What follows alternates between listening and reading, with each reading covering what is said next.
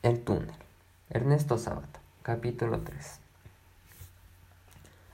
Todos saben que maté a María Iribarne Hunter, pero nadie sabe cómo la conocí, qué relación hubo exactamente entre nosotros y cómo fui haciéndome a la idea de matarla. Trataré de relatar todo imparcialmente, porque, aunque sufrí mucho por su culpa, no tengo la necia pretensión de ser perfecto. En el Salón de Primavera de 1946 presenté un cuadro llamado Maternidad. Era por el estilo de muchos otros anteriores, como dicen los críticos en su insoportable dialecto. Era sólido, estaba bien arquitecturado. Tenía, en fin, los atributos que esos charlatanes encontraban siempre en mis telas, incluyendo cierta cosa profundamente intelectual. Pero arriba, a la izquierda, a través de una ventanita, se veía una escena pequeña y remota, una playa solitaria y una mujer que miraba el mar. Era una mujer que miraba como esperando algo, quizá algún llamado apagado y distante. La escena sugería, en mi opinión, una soledad ansiosa y absoluta. Nadie se fijó en esta escena. Pasaba la mirada, pasaba la mirada por encima, como por algo secundario, probablemente decorativa. Con excepción de una sola persona, nadie pareció comprender que esa escena constituía algo esencial. Fue el día de la inauguración.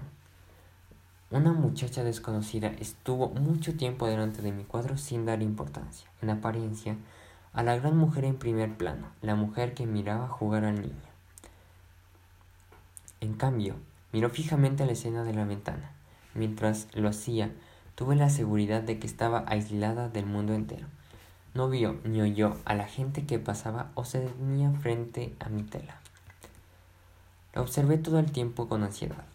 Después desapareció en la multitud, mientras yo vacilaba entre un miedo invencible y un angustioso deseo de llamarla. ¿Miedo de qué? Quizá algo así como miedo de jugar todo el dinero de que se dispone en la vida a un solo minuto. Sin embargo, cuando desapareció me sentí irritado, infeliz, pensando que podría no volver a verla más, perdida entre los millones de habitantes anónimos de Buenos Aires.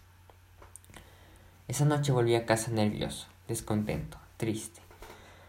Hasta que se clausuró el salón, fui todos los días y me colocaba suficientemente cerca para reconocer a las personas que se detenían frente a mi cuadro, pero no volvió a aparecer. Durante los meses que siguieron, solo pensé en ella, en la posibilidad de volver a verla, y en cierto modo solo pinté para ella. Fue como si la pequeña escena de la ventana empezara a crecer y a invadir toda la tela y toda mi obra. Gracias.